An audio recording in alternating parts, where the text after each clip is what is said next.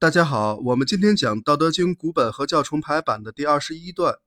今天讲第一句：“昔得一者，天得一以清，地得一以宁，神得一以灵，玉得一以盈，猴王得一以为天下正。”这句话的意思是说，从前得到一的情况，天得到一而清净。地得到一而安宁，神得到一而灵验，溪流得到一而充盈，王侯得到一而成为天下的军长。老子在这里列举了五种事物曾经得到一的情况。这个一是什么？为什么老子在这里特别强调得一？其实这个一就是上一段道生一的那个一。也就是由道生出的最纯粹、最完整的那个一，我们可以把这个纯粹的一理解为太极。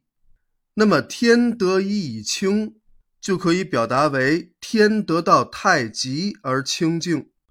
天得到太极，就意味着天中所蕴含的气是浑然一体的，是像太极那样和谐流动的。所以这时候的天空就会非常纯净。就会晴空万里，无风无雨，当然也不会有严重的空气污染。所以说，天得一以清，而不是天得二以清。如果天空中有阴阳二气相互对抗，那就不可能清净了。那样的话，电闪雷鸣、狂风暴雨就都来了。所以讲得一，就是这个原因。一意味着完整、和谐和统一。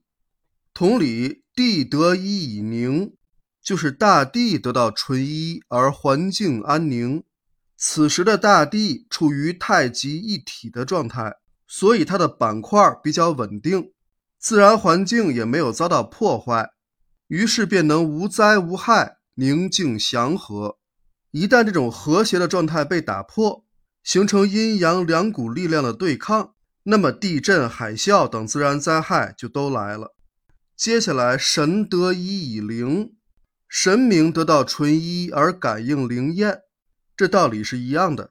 神明得到了太极，达到了纯净一如之境，自然会充满灵性，于是便能超越世间的局限，拥有神奇的能力。所以，这个太极很重要。神明也需要它。接下来，欲得一以盈，这个欲就是溪流的意思。说溪流得到纯一而溪水充盈，这个怎么理解呢？溪流如何能得到这个一，得到这个太极？这里所讲的是溪流所处的生态环境。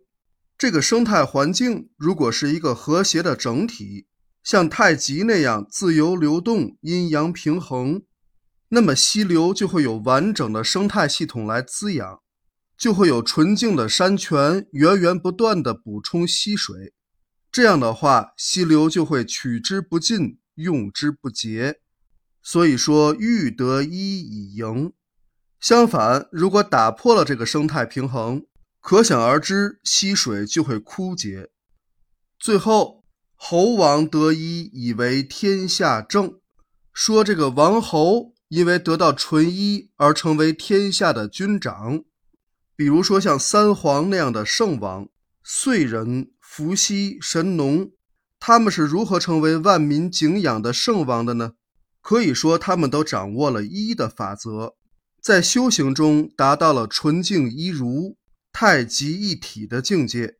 所以，燧人氏发明了钻木取火，伏羲画出了阴阳八卦。神农创造了耕种，还变药尝百草，帮助人们解除病痛。正因为他们达到了这样的境界，创造了伟大的功绩，才能成为天下共尊的君王。王侯得一，才是这句话的重点所在。前面的天地神域都是给王侯做铺垫的，只有王侯掌握了一的法则。才能成为天下的军长，也就是身为王侯，必须要懂得太极一体、阴阳平衡，和谐统一的道理。要能从自身做起，引领这个世界达到太极纯一的境界，否则就没有资格成为天下之王。好，今天我们先讲到这里，感谢大家的收听，我们下一讲再见。